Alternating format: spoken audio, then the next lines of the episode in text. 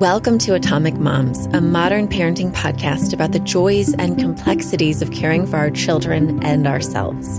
I'm Ellie Knaus, and since 2014, we've been celebrating and commiserating with world class experts, best selling authors like today, and moms around the world. Also today. Hello, Debbie. Thank you so much for coming on Atomic Moms.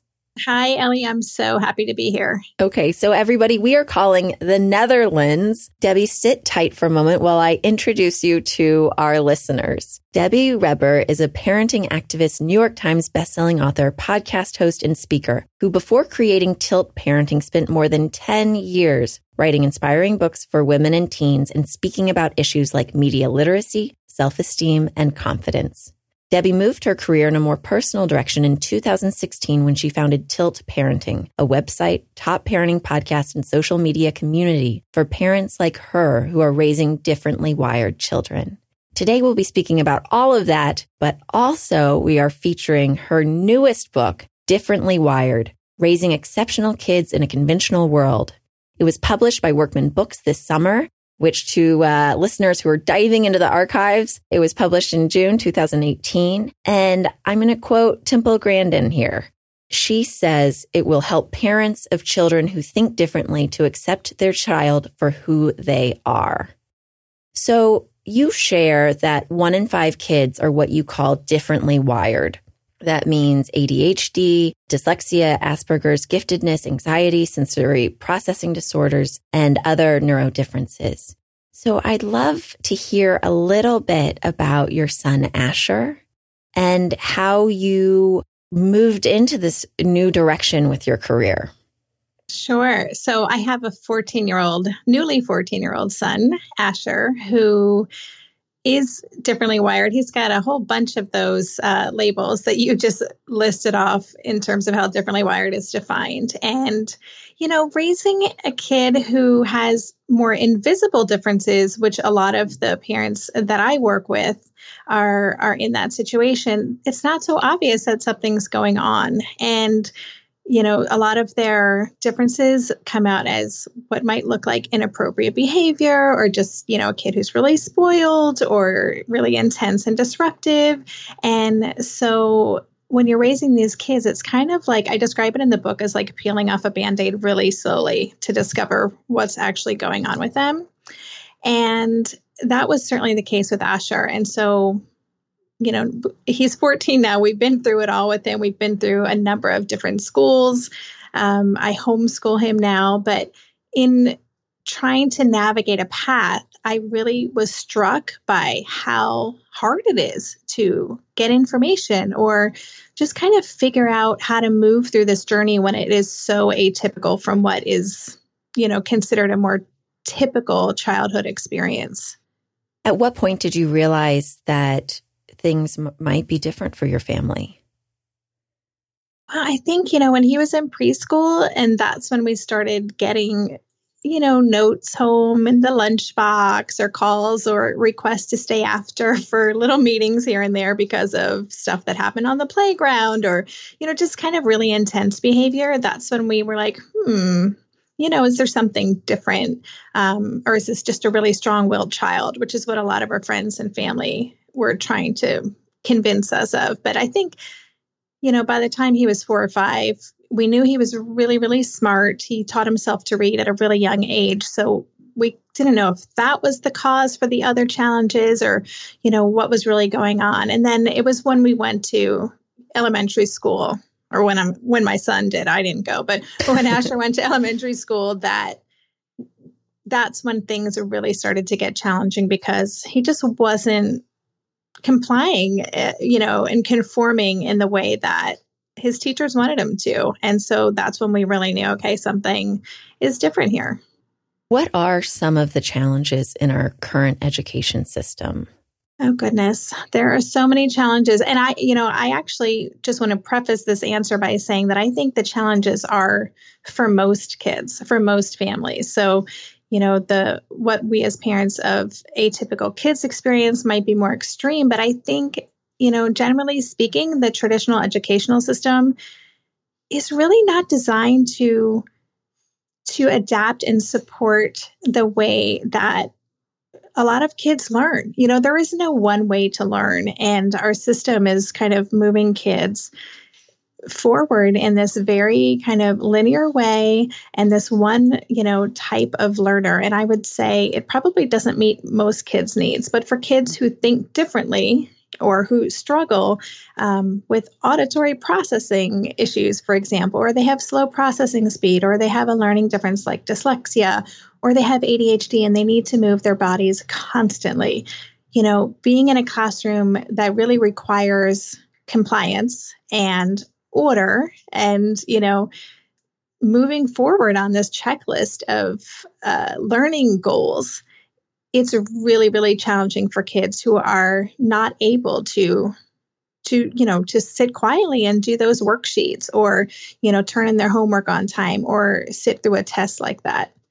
I was struck in the book by you share that one you know one piece of parenting advice is you know let your children fail and so you know if your kid forgets their homework let's say um, and you're going to school anyway, then, you know, don't bring them their homework, let them fail. Right. And, and then mm-hmm. for a lot of parents, that is useful information. But I really appreciated how you mentioned in the book that for you, that, that that does not work because your child would have you know, a major reaction and it, it, wouldn't be helpful in teaching him that lesson. Can you share a little bit about that? Because I really like how you say throughout this book and in your work, you know, not everything works for everyone, that's for sure.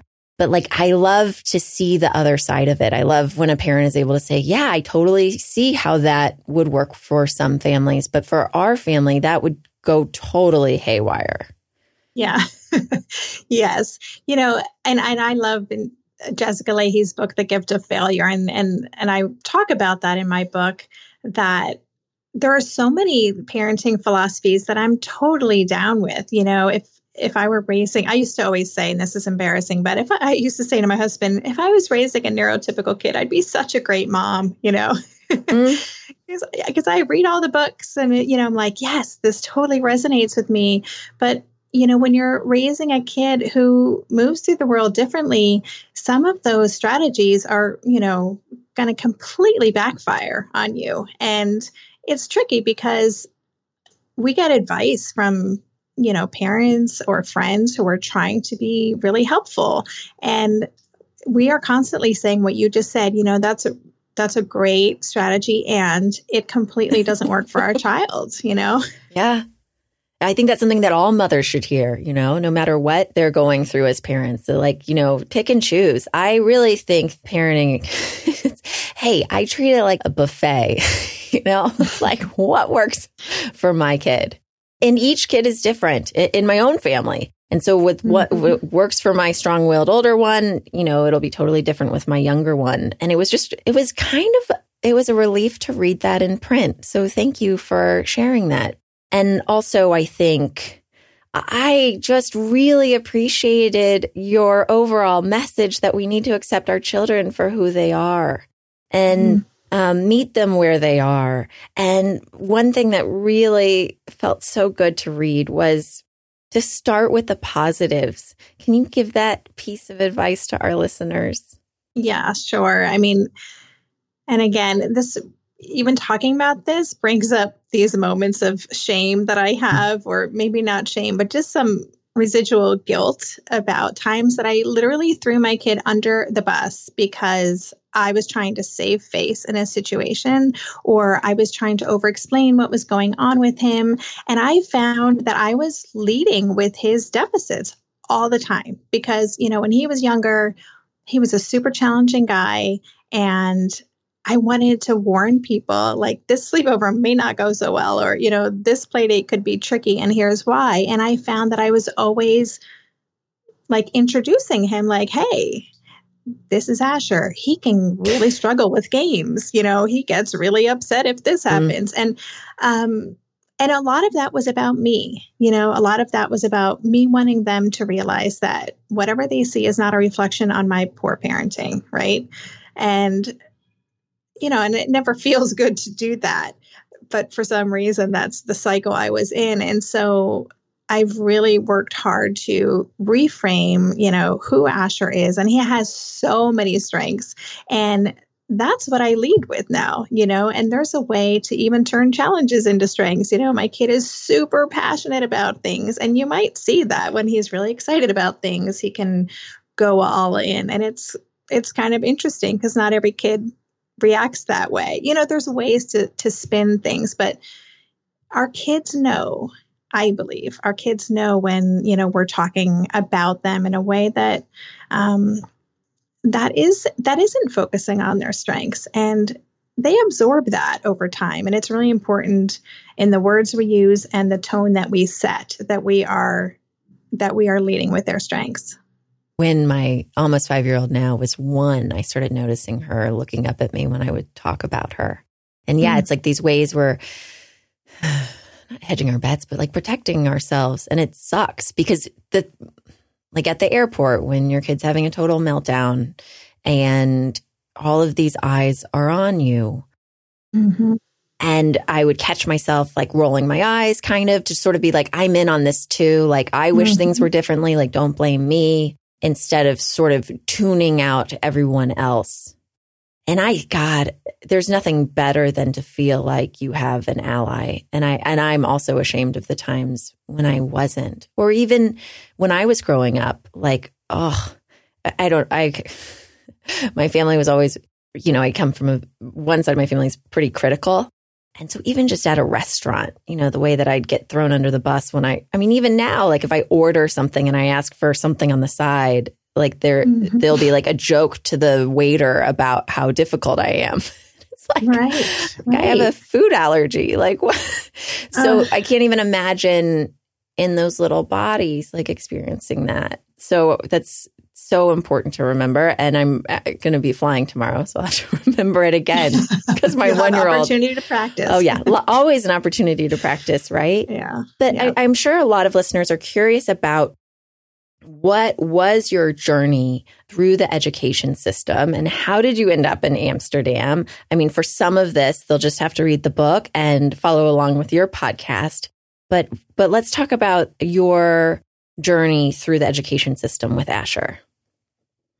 Well, we start we we did as i said three schools. So we started off in a private school that was for highly gifted kids. And this was in seattle where we were living at the time. And we kind of honestly were like i can't believe they let him in because he must have just had a really good day on visit day. Hmm. but uh you know but that first year he had a really responsive teacher who really just appreciated him, you know, and while he was very challenging, she respected who he was. And we got through. And, you know, we finished that year thinking, all right, maybe this is it. We found our place. We're good to go through eighth grade. And then, you know, halfway through first grade, we just, things went downhill really quickly. We did not have a great fit teacher wise. And I started feeling, you know, that Asher was being shamed. Oh, I knew he was being shamed in the classroom. He was being bullied by other kids or corrected constantly. And he was getting really anxious and and that the school wasn't very supportive. So we pulled him out, stuck him in another private school where my friend was the assistant head of school. And so I had kind of an in. And he was there for the rest of first grade. And then at the end of that year, they said, well, we really love Asher, but, you know, he's, we can't meet his intellectual needs and he takes up too much teacher time. Like, we can't accommodate him unless you bring in some extra help. So we're like, okay, we're going to try public school. So we went to public school for second grade and there was a full-time gifted program which he went to and he had an IEP so he had some accommodations in the classroom but it's still you know, they couldn't kick him out. So we had that going for us, but it still wasn't a great fit. Like he was not thriving ultimately. He was not, he was anxious, he was bored, he was really, you know, just an intense, not happy kid. And so, right at the end of that year, my husband got an opportunity to transfer to Amsterdam. And we were like, well, what do we have to lose? Like, this is not working clearly. And let's just try something new. And so when we made that move, a friend kind of convinced me. She'd been trying to talk me into this for years, but she convinced me that Asher was a homeschool kid and this was the time to make the switch. And so I was, you know, I describe myself as a reluctant homeschooler. It was not mm-hmm. my plan at all. I was, I was not happy about it. Um, but I knew in my heart that it was the right thing. And so that you know that was in the summer of 2013 so we're just starting our sixth year of homeschooling which is mind blowing to me. And it's been an amazing fit. And you know the first year was rough and it's just gotten better and his anxiety's gone and we're able to you know uh, create our school in a way that allows him to really leverage his strengths and he just is a totally different kid. When you share about behavioral challenges, you give us some advice about how we can plan ahead. And I want to share in this book again, like you're so funny. Okay. So you share, yes, that was me standing outside a silver hatchback in the Bellevue Square Mall parking lot in 2010, reading a magazine while an angry boy raged in the car. so can, give us, uh, give us some tools Debbie, what can parents do to help their children through, you know, these very challenging moments in public?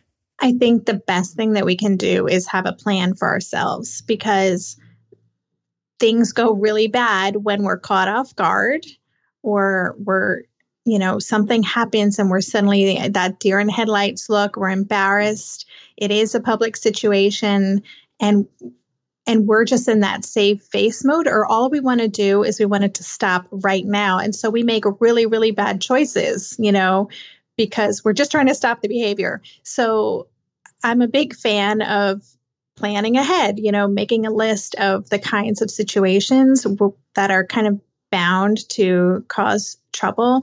Traveling is certainly one of them you know waiting in line for security. I think for us exits were always hard, like transitions, leaving the children's museum. I remember yes. throwing him over my shoulder once and he was just flailing and screaming, you know. So if you know what those challenging situations are, when you're not in them, make a plan. You know, this is what I'm going to do. This is how I'm going to respond. I always carried reading material with me. That was something a coach told me a long time ago. She's like, just pull out your book, pull out your magazine, and just wait it out, you know? And that really helped me a lot, knowing so, that I could do that. So when you pull out your book, so you're saying that's so. For example, you you would put them in the car, mm-hmm. and then how do you keep them safe? Do you just turn? You know, obviously you have the car keys, and you roll down the windows a little bit and let them rage. Like, how does that look? Yeah, I think when he was younger, I could get him strapped in okay. to the car seat so he couldn't you know. And right. then when he was a little older and I wasn't able to do that, I just you know, I kind of just let him let him be in the car and then if he started doing something unsafe, then I would have to go in and address that and then we'd start over. You know, I think the the biggest thing is managing your own energy in those situations because these kids all kids, they read our energy and they mirror it, right? Those mirror neurons. So it's so important that we can stay calm and keep breathing and doing whatever we can. And, you know, that's why that magazine or that book can be so helpful because they'll eventually, typically, you know, even the most strong willed child is going to either wear themselves out or they're going to realize you're not reacting and they'll, they'll stop. Well, one piece of advice I'm definitely going to use on my marriage today is what am I making this mean? So, mm-hmm. fear is one of the many reasons uh, I behave badly. And I love that you write one way to get to the heart of things is to explore this simple question What am I making this mean? So for me, like in my marriage, what am I making this mean? It's like if he forgets to do something, that that doesn't mean or if he doesn't care about doing something, that doesn't mean he doesn't love me. It just means that he doesn't care about doing that thing. But I'll want to make it mean so much more. So, how mm-hmm. has that phrase helped you as a parent? My God, that phrase is such a game changer.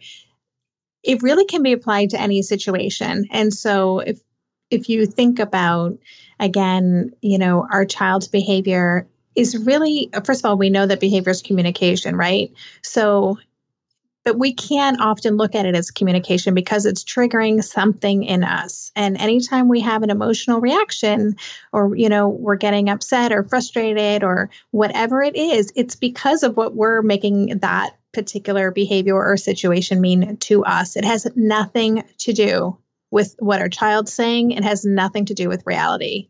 And so it's just a practice of continually trying to you know dig beneath the emotions and the the human experience you're having to uncover whatever that thought is. You know i'm making this mean that my child will never be independent. I'm making this mean that he's never going to get into a college. I'm making this mean that you know life is always going to be hard. I'm making this mean that i'm a crappy mom. You know like there's always something and it's always our stuff. And so that's just such a helpful practice to to incorporate into our parenting life. And when you share that to add the oh no, I've never heard that before and I don't know where you got it, but I love it. So basically when we're going down this crazy path, which I know every listener has been on of what am I making this mean and it's like I'm making this mean that, you know, yeah, let's say my kid's never going to get into college. So you suggest saying, "Oh no." my kid's never going into college. And see, Debbie, even just me saying, oh no, exclamation point, like it brings levity to it for me. Mm-hmm. And then I'm mm-hmm. like, okay, this is me being really dramatic. Mm-hmm. And it's yeah. helpful. That is so helpful. Yeah, any way we can separate our thoughts from ourselves and see them as something, you know, that we're not fused with is going to uh, it's going to lessen their control of us. But yes, and it can also point out how ridiculous we're being in any given situation. Oh no. So Debbie, you also share that, and I'm quoting you here, we need to educate parents of neurotypical kids. Okay. So Atomic Mamas, we're all we're leaning in, we're listening. what would you like to say to those of us who are parents of neurotypical children? I would like to say that we need you. You know, we need you as our allies. And for those of us who are raising atypical kids, we can often just feel like we're not part of the club. I use that metaphor in the book a lot. We want to be in your club, but we're not. so and and some of the ways you can just kind of be aware that our kids actually your kids are going to be working with our kids they're classmates they're friends with these kids and we all really benefit as a society and we will in the future if our kids are embraced if differently wired kids are encouraged to develop and nurture their gifts. So we need you because you guys are so powerful in the PTAs and and in the school system to help us in our fight for more inclusion and to be more understanding about kids who may not be conforming in the same way and know that um, most of the time these aren't behavioral choices these aren't bad kids they're kids who are wired differently and they deserve to be embraced for who they are as just as any kid does towards the end of the book, uh, I read that you've trained with Martha Beck, who is a guest on Atomic Moms. And for those who don't know, she's a bestselling author like yourself and one of Oprah's life coaches. And I was like, of course. Like I was getting the same warm, fuzzy feeling with your book that I get when I would read hers. You share these moments of reflection that I think any human being would find helpful. And there was one that uh, it made me, I was like, oh God, I have more work to do on this one. So if maybe moms, you can listen now and, and think about this yourselves. I'm going to share three of these points of reflection. One is, how concerned am I about what others think about my parenting style or choices? How do I suffer when I prioritize others' thoughts and opinions over what I think, feel, or know to be true? And how is my child affected when I prioritize others' thoughts and opinions over what I think, feel, or know to be true? Ugh. And that goes back to the beginning of our conversation of, you know, how can we be our children's ally instead of throwing them under the bus? But Debbie, you know, we've got like about four minutes left of this podcast. So how do I get over caring what other people think?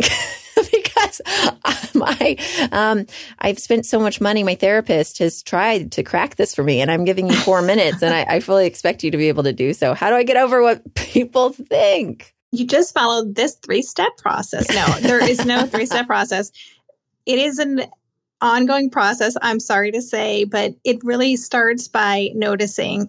Everything is about noticing, which is, you know, some people call it reflecting, mindfulness, whatever it is, but we have to be willing to continually examine our uncomfortableness and lean into it instead of pushing it away and and keep asking the question why is this bothering me? What am i making this mean? What am i making it mean that this person thinks i'm a bad mom? What am i you know we have to just keep asking that question.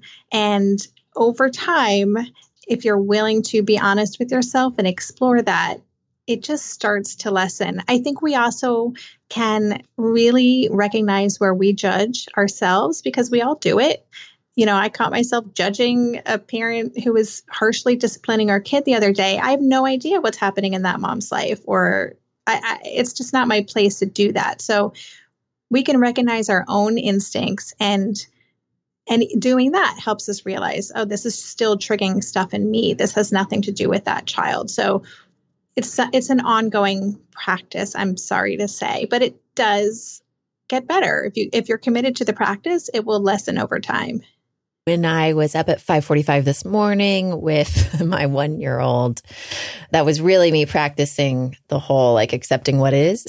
and mm-hmm. and we actually had a really great morning because of that. Like your book put me in a better mood uh, oh, to accept yay. it. So I was like, well, this is actually really great because I get this time with her by myself before her big sister comes downstairs and everything gets really chaotic get to have this sweet time together. And mm-hmm. I was also listening to your podcast and I was listening to the episode with your husband who mm-hmm. was, that was like such a great episode. And now I really want to meet your husband. so can you share a little bit about what your, you know, like if, if our mamas get involved in the tilt parenting community, what, what can they look forward to if they check out your podcast? Yeah, I interview all kinds of parenting experts. I interview Asher quite a bit, which is really fun because he's super articulate and he can express why he experiences so many things. So it's kind of like a window into your kid's mind um, through Asher. And this was only the second time I brought my husband on the show. We'll see if he'll come back again. But, you know, I'm really trying to just provide a wide range of support for parents on all different kinds of experiences so they can be more present and in choice. And then also in Tilt, I'm just launching um, called Tilt Together in person groups because I've heard from so many parents that they want to connect on the ground with other parents like them. So that's kind of a new venture I'm just dipping my toe into and seeing how I can support in real life communities. We have a really thriving virtual community on Facebook and through some of my online offerings, but I'm excited about the potential for this too. How can our listeners find you?